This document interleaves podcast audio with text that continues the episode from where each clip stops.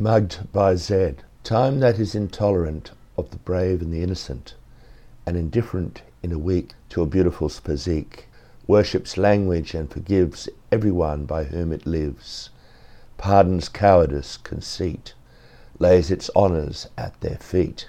W. H. Auden. I did my first interview with 4 Z in 1976. Then it was called 4 Z.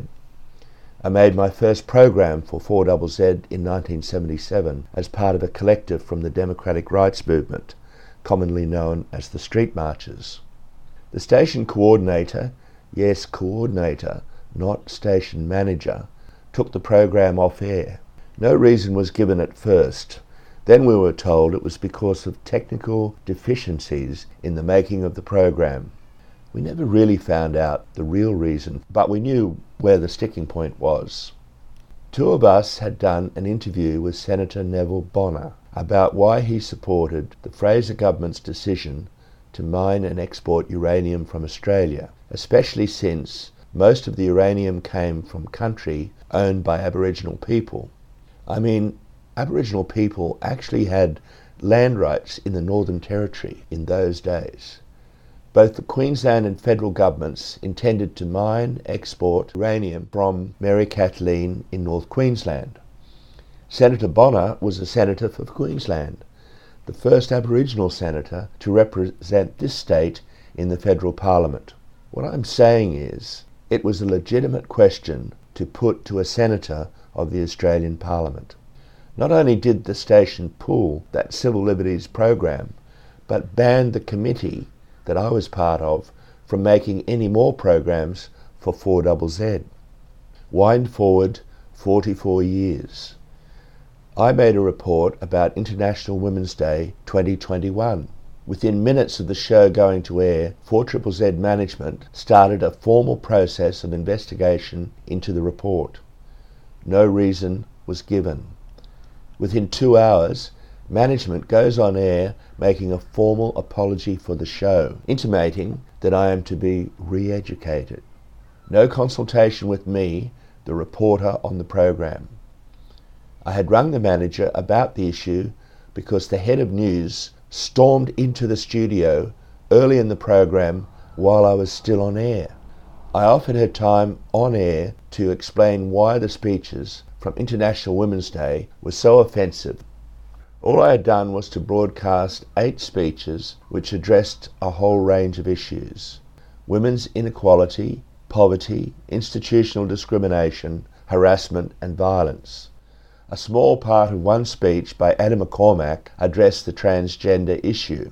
There was another speech that really was not about the transgender issue, was more about men playing women's sport. I'd been a reporter and accredited announcer with 4ZZZ since 2011. I hold a valid press card issued by the head of news. I have made over 500 programs at Z with a lot of help from others at the station. Surely I deserve to be made part of the process, even if it is informal. But no, an apology is made without going to the substance of the issue transgender politics.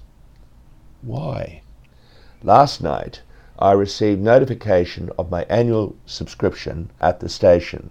I have contributed money, electrical equipment, including an industrial fan and a light box that is used for advertising, which I made myself.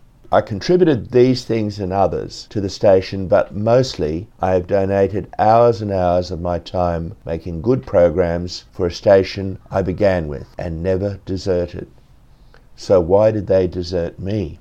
They know the programs I made were good. They know the people I've worked with over the years are good. That is why they have kept the show running. So I had to resign from the station. And that's why I even resorted to posting this article on ZFolk, which is a Facebook page, uh, a private group comprising of 686 people connected through 4ZZZ, either through subscription or through some other means. 92 of those are my Facebook friends. I want to know what 4ZZZ subscribers think. Please comment down below or send me an email to iancurr at bigpond.com. That's I-A-N-C-U-R-R at bigpond.com. Thanks for listening. See ya. In an alleyway, after a fire, beside a building, ten years in the making, Paradigm Shift 4 Z FM 102.1, Fridays at noon, mugged at 4 in the afternoon. Why? No reason given. No other radio like this. Ian Curr, 13th of August 2021.